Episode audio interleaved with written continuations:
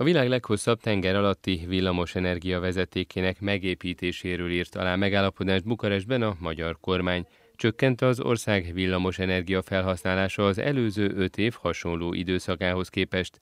Minden rekordot megdöntött tavaly a zöldrendszámos autók átadása, milyen hatása lehet ennek a hálózatra. Újra megjelent a szén a német energiamixben, erről is szó lesz a következő percekben itt az Energiavilágban az Inforádió energiaipari magazinjában. Üdvözlöm a hallgatókat, Király István Dániel vagyok. A következő fél órában tartsanak velem. Energiavilág. Az energiavilága a világ energiája. A világ leghosszabb tenger alatti villamos energia vezetékének megépítéséről írt alá megállapodást Bukarestben Magyarország, Azerbajdzsán, Grúzia és Románia. Az elsősorban szél- és napenergia termelésből, Azerbajdzsánból villamos energiát szállító tenger alatti vezeték építésére az Európai Bizottság 2,3 milliárd eurós támogatást ad. Várkonyi Gyula összefoglalója. Az Európai Unió stratégiai vákumban van, amelyben az országok vezetőinek kell gondoskodniuk arról, hogy megteremtsék országai számára a gazdasági és energiabiztonságot. Ezt Orbán Viktor miniszterelnök mondta szombaton Bukarestben. A kormányfő hozzátette, a megoldás új energiaforrások keresése. Európa körül észszerű, elérhető közelségben, a Kaspi-tenger térségében van energiaforrás. Magyarország büszke arra, hogy egy világon egyedülálló beruházás mellett kötelezhetjük el magunkat. Mi most a világ leghosszabb tenger alatti villamos energia vezetékének megépítésére készülünk. Ez az igazi innováció. A megállapodás részleteiről Szijjártó Péter külgazdaság és külügyminiszter beszélt az M1-nek. Az Azerbajdzsán Kaspi-tengeri, Sekély-tengeri részén végrehajtandó szélerőmű beruházásokból eh, fakadó zöld villamosenergiát Georgiába, onnan Georgiából Romániába egy tenger alatti kábelen elszállítva egészen Magyarországig eh, szállítják. Összességében egy 3 gigawatt eh, teljesítményű villamosenergia vezeték jön itt majd létre. A tenger alatti része ennek a villamos áramvezetéknek 1195 km kilométer hosszú lesz. Ez lesz a világon a leghosszabb tenger alatti áramvezeték. Az Európai Bizottság ezt a beruházást feltette a közös érdekű beruházások listájára, amelynek nyomán 2,3 milliárd eurós támogatást irányoznak elő erre a fejlesztésre. A szerződést Orbán Viktor mellett a román kormányfő, az azeri elnök és a georgiai miniszterelnök írta alá Ursula von der Leyen Európai Bizottsági elnök jelenlétében. Energiavilág. Az Inforádió energiaipari magazinja az olaj, a gáz és a villamos energiaipar aktualitásaival.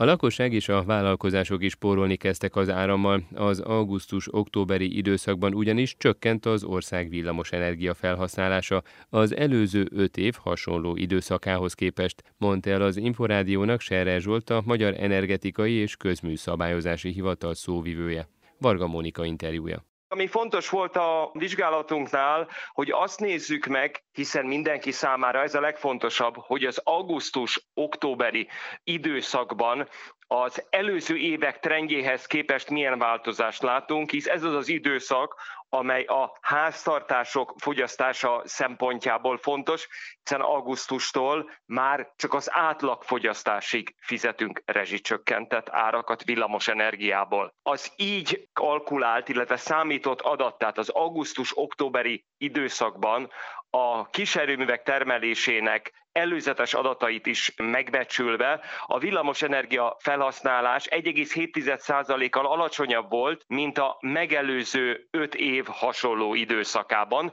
Tehát ez azt mondhatjuk, hogy ha trendszerűen nézzük, ez egy jelentős csökkenés. Mire utal ez az adat? Igyekeznek most már spórolni a háztartások, vagy az időjárásban volt változás a korábbi évekhez képest? Ez azt jelenti, hogy az ország villamos energia felhasználása csökkent, tehát a háztartások is, és nyilván a gazdaság is igyekszik, illetve az intézmények is igyekszenek, ahol tudnak takarékosan bánni a villamos energiával is. Az időjárás egyrésztől augusztusban melegebb volt, másrésztől viszont például az októberi időjárás az például enyhébb volt, mint a, az előző évi. Más uniós országokban is észlelhető már a villamosenergia felhasználás csökkenése? Az öt legnagyobb európai piac termelése összességében az előző év októberéhez képest 7,1 százalékkal csökkent. Itt a legjelentősebb csökkenést a francia termelés produkálja, amely 22 százalékot közelíti. Ezt követi Németország, amely 9,3% és Olaszország, amely 6%-kal csökkenő villamosenergia termelést produkált. Ezzel szemben az Egyesült Királyságban 12,8%-ban és Spanyolországban is nőtt 7,6%-kal. Itt egyébként meg kell jegyezni, hogy a termelés bővülése főként a szél, illetve a gáz erőművi termelésnek köszönhető. Nagyon fontos, hogy az egyes gazdaságokon belül az egyes szabályozók mások, tehát vannak olyan országok, országok, amelyek az egyes országokban támogatják a villamosenergia termelést is, tehát ennek is befolyása van arra, hogy melyik ország mennyi villamosenergiát termel. Ha a nukleáris termelést nézzük meg az öt legnagyobb piacon, akkor azt látjuk, hogy 31%-kal csökkent az előző évihez képest, és bizonyám ennek a dandárját a francia kapacitásnak a szűkülése okozza. A megújuló egyébként az öt legnagyobb piacon ugyanazon a szinten produkált, a foszilis 8%-kal viszont nőtt, itt azonban fontos megjegyezni, hogy a fosszilis termelésen belül a földgáz alapú 18%-kal nőtt, a szén alapú 9%-kal csökkent, tehát ebben a hónapban, októberben egy kicsit más tendenciát figyelhetünk meg, amit egyébként a megelőző hónapokban volt jellemző, de ehhez hozzátartozik, hogy az októberi földgáz árak csökkenő tendenciát mutattak az előző hónapokhoz képest. Egész egyszerűen azért, mert a, az európai és ezen belül az öt legnagyobb piacnak a földgáz tárolói is feltöltésre kerültek. Ennek megfelelően egyfajta többlet keletkezett a piacon, a távol-keleti piacok nem vettek fel nagy mennyiségben földgázt, ennek megfelelően csökkent az ár, ennek az eredménye az, hogy a földgáz alapú termelés jelentősen bővülni tudott. A magyarországi termelés hogy alakult? A magyarországi termelésnek a legfontosabb pillére az, hogy befejeződött a Paksi atomerőműnek a karbantartása. Ez azt jelenti, hogy a nukleáris termelés 27,5%-kal nőtt az előző hónaphoz képest, és ez a 2000 megawatt körüli nukleáris kapacitás ez rendelkezésre áll. A földgáz alapú villamosenergia termelésnél meg kell jegyeznünk, hogy a könnyűi erőmű karbantartása miatt ez a szektor csökken, de nem azért csökken, mert itt az árak hatása a jellemző, hanem Magyarország egyik legkorszerűbb földgáz alapú villamosenergia termelő egysége karbantartás alatt áll, viszont a lignit alapú előállítás nőtt, és ebben a hónapban elérte az 564 megawattórás átlagos órás mennyiséget, amit ha megnézzük, az utóbbi három év legmagasabb értéke, tehát nagyon jól produkál. Ha megnézzük a naperőművi termelést, ami a megújulónak a gerincét legmagasabb értékét adja, akkor az évszaknak megfelelően alakult, és 1685 megawattos maximális értéket ért el. Serre Zsoltot a Magyar Energetikai és Közműszabályozási Hivatal szóvivőjét hallották. Energiavilág. Az energiavilága a világ energiája. A fenntarthatóság ösztönzése, az elektromos közlekedési eszközök bemutatása, az ismeretek bővítése is a célja a Magyar Autóklub és a Jövő Mobilitása Szövetség együttműködésének. A két szervezet december közepén kötött együttműködési megállapodást. Jamnicki Zsolt, a Jövő Mobilitása Szövetség elnökségi tagja, az EON Hungária csoport vezérigazgató helyettese az Inforádiónak nyilatkozva sok más mellett beszélt arról is, milyen hatása lenne a hálózatra egy elektromos autóbum. A közlekedés az ugye nagyon sokrétű, és a Magyar Autóklubbal szövetkezünk a fenntartható közlekedés tekintetében, Ugye a fenntartható közlekedésnek egy nagyon fontos része a fenntartható autózás, az az autózás, amelynek a kibocsátása nulla, és hát ez az elektromos autók világa. És egy nagyon nagy öröm különben az, hogy Magyarországon ma már az elektromos autók száma meghaladta a hibrid autókékat, és folyamatosan nő. Ennek azt gondolom egy nagyon fontos eleme az, hogy megfizethető vele a kilométer, tehát hogy a benzinárakat összehasonlítva az elektromos töltéssel, ha a legdrágább töltést veszem, akkor 3000 forintért meg lehet tenni 100 kilométert, míg ez mondjuk benzin dízellel azért a bő 5000-es kategóriában van, és direkt mondtam, hogy a legdrágább töltési formát veszem, ez mondjuk, ha otthon töltöm, akkor 1000 forintos nagyságrend. Tehát ennek van egy gazdasági racionalitása is az autózó, a használó, a közlekedő számára. Ugyanakkor egy nagyon fontos dolog, hogy ennek van egy fenntarthatósági ága. És hát mi erre szövetkezünk, hogy próbáljuk meg a gyerekeinknek egy olyan bolygót hagyni, amely hát nem rosszabb, mint a mai. És hát ezt pontosan tudjuk, hogy ez egy óriási kihívás. Tehát ezzel fogunk foglalkozni, én azt gondolom, hogy a évszázados hagyományjal bíró autóklub egy nagyon-nagyon jó platform arra, hogy ezt a közlekedést, ezt a víziót, ezt a szemléletet szélesebb körben elterjessze. Hogy látja, illetve hogy látják az elektromos autózás elterjedésének mi a legfőbb gátja most? Nem az, hogy sokkal drágábbak ezek a járművek, mint a hagyományos meghajtásúak? Ez igaz, ezek a járművek ma relatíve drágábbak, de azt kell mondani, hogy ezeknek is az ára azért, ha nem csökken, de azért megfizethetővé válik két ok miatt. Az egyik az az, hogy az elmúlt években is nagyon sokfajta támogatás rendszer volt, és nagyon reméljük, hogy ez a jövőben is folytatódni. Ugyanakkor ugye az látszik, hogy ezen autóknak a fenntartása, tehát az élet hossza, a fenntartása viszont sokkal olcsóbb. Gondoljunk csak arra, hogy mennyivel kevesebb alkatrész van benne. És ugye, ahogy mondtam az előbb, az üzemanyaga is sokkal, sokkal kedvezőbb. Ami a gátja volt ennek még, ugye az infrastruktúra. Tehát az infrastruktúra kiépítése az azt gondolom, hogy egy óriási haladt előre. Az elmúlt két évben a töltők száma megduplázódott, az idén 25%-kal nőtt csak, most már több mint 2000 töltő van Magyarországon közcélon. És hát van még egy nagyon nagy előnye, amit említettem korábban, hogy ezt ugye otthon is lehet tölteni. És akinek ugye például napeleme van, annak ez az 1000 forint per kilométer, ez még olcsóbb, és ha ezt a töltést ugye jól tudja vezérelni majd a jövőben, tehát olyan időpontokban tölt, amikor az áram még olcsóbb, mert lesznek ilyen időpontok, tehát azért Nyugat-Európában pontosan látjuk azt, hogy úgynevezett zónaidők is vannak, mikor mindig a legdrágább az áram, ugye az esti délutáni órákba, mikor olcsó napközben vagy éjjel. Tehát éjjel van, amikor ugye töredékáron lehet áramhoz jutni, és ebbe az irányba megy Magyarország is ugye az úgynevezett okos mérőknek a telepítési programjában.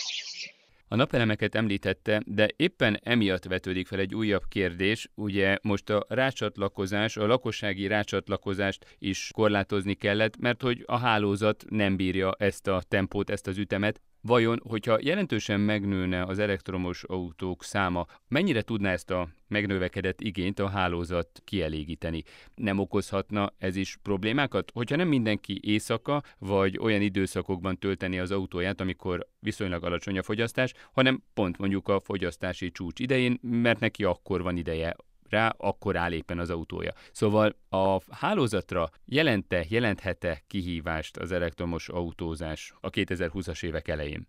A rövid válasz az az, hogy igen, és én ezt úgy tekintek erre, hogy ez egy átmeneti állapot. Tehát mind az áramszolgáltatók, mind a kormányzat az felismerte, hogy az elektrifikáció egy újabb sebességbe kapcsolt, és ennek nem csak az az oka, hogy a napelemek elterjednek, az elektromos autók terjednek, hanem az elektromos áram egyre jobban teret nyer. Egyre több elektromos berendezést használunk, fogunk használni, és azért ez az év nagyon jól megmutatta, hogy ez az új sebesség, ez még nagyobb, mint gondoltuk, ugyanis a gázról is nagyon sokan áramra váltanak. És ezt felismerve nagyon komoly támogatások, tehát az EU-s támogatási alapokból lesznek alokálva a hálózatok nagyon komoly fejlesztésére és megújítására. Ugye ez nem csak azt jelenti, hogy vasat, transformátort kell egy hálózatba betenni, hanem azt jelenti, hogy egy nagyon komoly intelligenciát, ezt hívják ugye okos hálózatnak. Ugye ez miben nyilvánul meg? Ugye említette, hogy milyen időpontban szeretne valaki tölteni, abban az időpontban is, amikor nagyon terhelt a hálózat, lehet, hogy fog tölteni, csak nem azzal az intenzitással, mert az okos hálózat az ki fogja gazdálkodni, hogy az a terület, ahol ő éppen tölt, az mennyi árammal bír, milyen kapacitás van ott, ami rendelkezésre áll, és akár ezt vissza tudja korlátozni. Tehát ez azt jelenti, hogy lehet, hogy egy picit tovább fog tartani a töltés, de nem lesz kizárva belőle. Na hát ebben az irányba dolgozik, azt gondolom, hogy mindenki, aki hát ebben a szakmában ott van, akár műszaki, vagy akár gazdasági szakember. A Magyar Autóklubbal kötendő együttműködés célja a megoldások, innovációk bemutatása, népszerűsítése és a fejlesztés.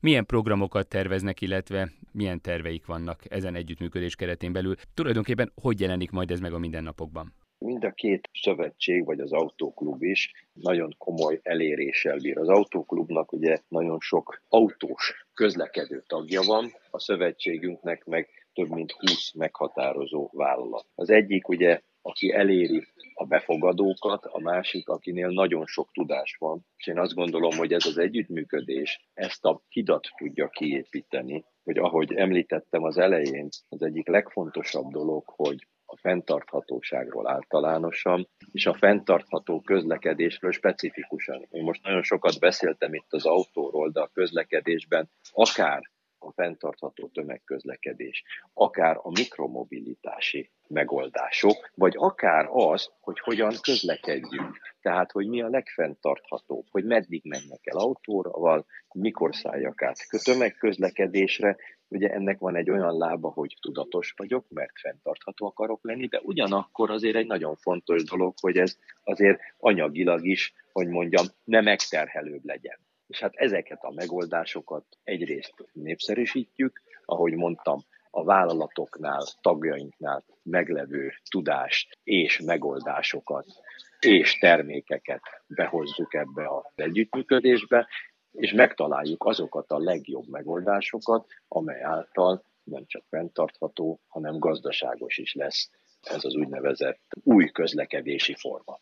Jamnicki Zsoltot, a Jövő Mobilitása Szövetség elnökségi tagját, az EON Hungária csoport vezérigazgató helyettesét hallották. Energiavilág. Az energiavilága a világ energiája. Újra megjelent a szén a német energiamixben, az energiaválság közepette Európa legnagyobb gazdasága szembe menve a zöld szlogenekkel a legpiszkosabbnak tartott tüzelőanyaghoz fordult. Svetnik Endre mondja el a részleteket. Úgy tűnik hiába tagja Németországban a kormánykoalíciónak a zöld párt, amely elérte az atomenergiával való fokozatos szakítást. Az utóbbi hónapokban olyan történt, ami a hithű ökoharcosok számára szentségtöréssel ér fel. A német villamosenergia hálózatokba július és szeptember között betáplált villamosenergia több mint harmada, 36,3%-a szénerőművekből származott, szemben a tavalyi harmadik negyedévi 31,9%-kal. Ez derült ki a német statisztikai hivatal adataiból. A kormány egyes fontos minisztériumait vezető zöld párt által régóta démonizált szenet 2030-ig akarják fokozatosan kiiktatni az energiamixből, de Oroszország Ukrajna elleni háborúja és a gázexport korlátozása miatt a szén visszatért, jegyezte meg a Reuters. A szénből történő villamosenergia termelés 13,3%-kal nőtt az előző év azonos időszakához képest a július-szeptemberi három hónapban, amely során a teljes német villamosenergia termelés fél százalékkal maradt el a 2021-es év azonos időszakától, közölte a hivatal. Azaz valamennyivel kevesebb áramot több szénből állítottak elő. A gázalapú termelés a magas árak ellenére enyhén emelkedett, mivel a szén és vízenergia hozzájárulása az idén alacsony volt, és az atomenergia részesedése is csökkent július-szeptemberben. Ez utóbbi ok az, hogy az egy évvel korábbi hat reaktorral szemben már csak három üzemel, mivel Németország a fukushimai katasztrófát követően úgy döntött, feladja az atomenergiát. Európában a gázhiány fenyegetése miatt néhány bezárt vagy tartalékban hagyott szénerőmű idén újra működésbe lépett, de a legtöbb országban ez a mennyiség korlátozott volt. A britek közölték, hogy vészellátási tervük részeként felmelegítenek két szénerőművet. A különböző ígéretek ellenére voltak már korlátozott áramszünetek, és az Inforádió londoni tudósítója is kapott a lehetőségre figyelmeztető SMS-t a szolgáltatójától. Visszatérve Németországhoz, a Nemzetközi Energiaügynökség megjegyezte, hogy Berlin hátraarca jelentős mértékű, és ez megnöveli a szénalapú energiatermelést az Európai Unióban, amely várhatóan még egy ideig ezeken a magasabb szinteken marad. Közben a brit sajtó egy része a fenyegető áramszünetek jelének veszi a két brit szénerőmű készenléti üzemmódba helyezését, és azt, hogy hétfőn 2800 Shetland szigeteki otthon maradt áram nélkül, éppen a példátlanul fagyos időjárás közepette. Energiavilág. Az Inforádió energiaipari magazinja az olaj, a gáz és a villamos energiaipar aktualitásaival. Az Energiavilág az Inforádió energiaipari magazinja ezzel véget ért, a szerkesztő műsorvezetőt Király István Dánielt hallották. Köszönöm a figyelmüket, viszont hallásra!